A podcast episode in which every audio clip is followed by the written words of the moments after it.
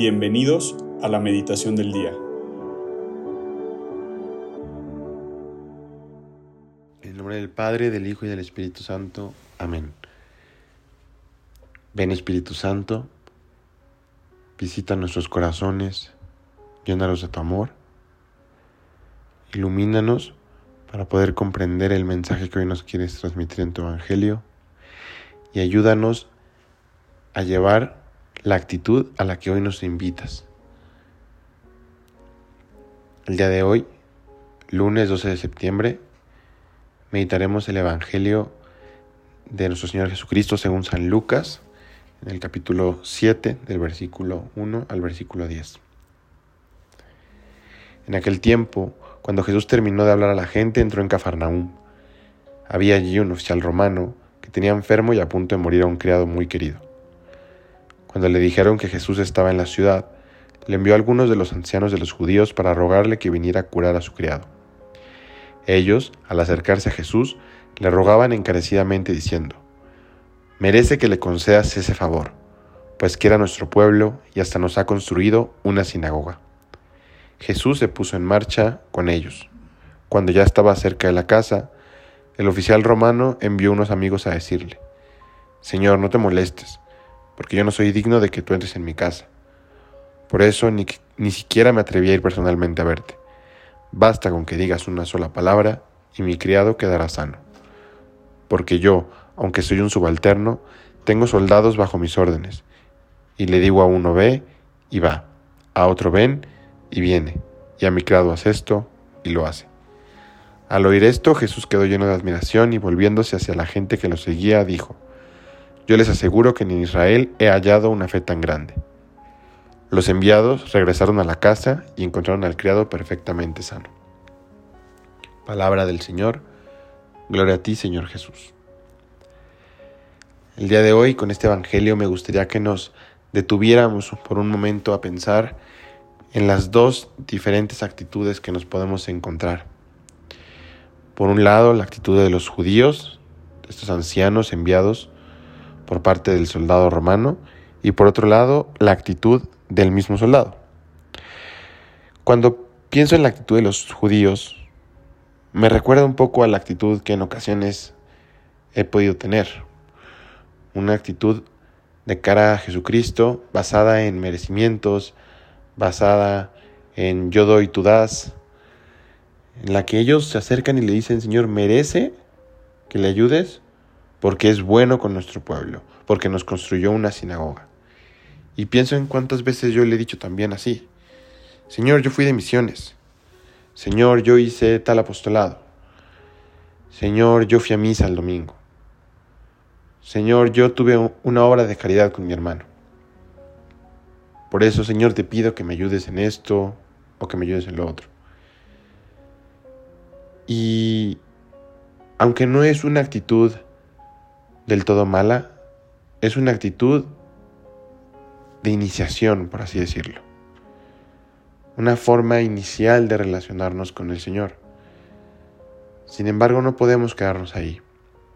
Y entonces por eso me gustaría que analizáramos también y meditáramos en esa actitud del soldado, que aún siendo pagano, tenía la humildad y el corazón para reconocer en Jesucristo a Dios, al Señor. Y es por eso que con humildad le dice, Señor, tú no necesitas venir.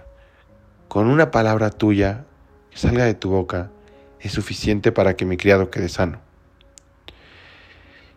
Y esa es la actitud a la que nosotros también estamos invitados a llegar. Una actitud en la que confiemos y nuestra fe sea tan grande que podamos creer esta verdad, que Jesucristo sana, que Jesucristo pueda hacer un cambio radical en nuestras vidas y que la clave está en nuestra fe. Una fe sustentada en esta misma humildad que nos hace reconocer quiénes somos nosotros, quién es Dios y quién es Dios para nosotros. Y entonces sí, podrérselo pedir con la confianza y la esperanza de que así será.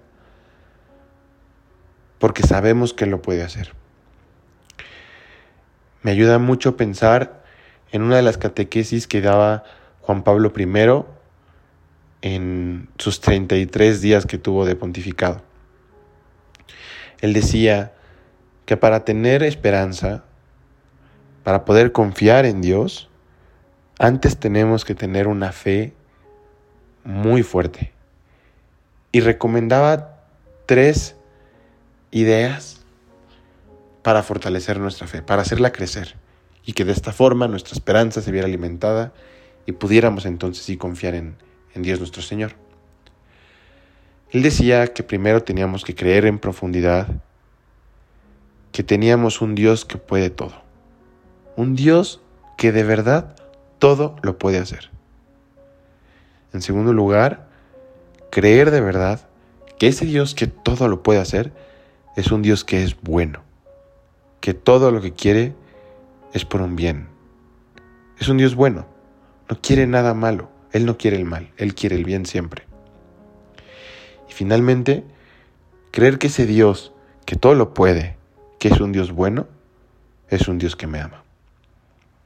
Y ese último punto es la clave inicial. Al creer que es un Dios que todo lo puede, que es un Dios bueno, pero sobre todo que es un Dios que me ama, sé entonces con qué confianza me le puedo acercar a la hora de pedirle. Sé que no necesito regatear, sé que no necesito llegar y presentar mi boleta de calificaciones de mi fe. Sé que no necesito llegar a decirle, Señor, yo he hecho todo esto, tú ayúdame con esto. Sé que igual que el soldado romano, solo necesitaré que una palabra suya salga de su boca para que yo pueda quedar sano, para que me pueda cumplir aquello que le estoy pidiendo. Sobre todo porque sé que Él todo lo puede hacer, que todo lo que Él va a hacer va a ser algo bueno y que lo va a hacer por amor a mí.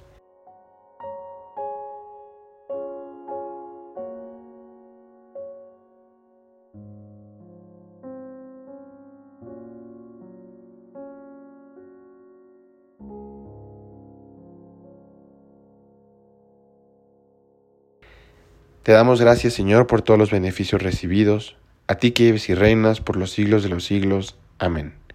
Cristo, Rey nuestro, venga a tu reino.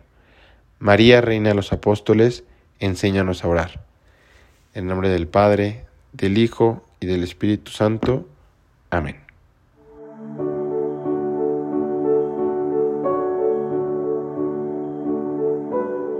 Mantengámonos atentos a la voz de Dios en este día y permitámosle que Él guíe nuestra vida. Nos escuchamos mañana.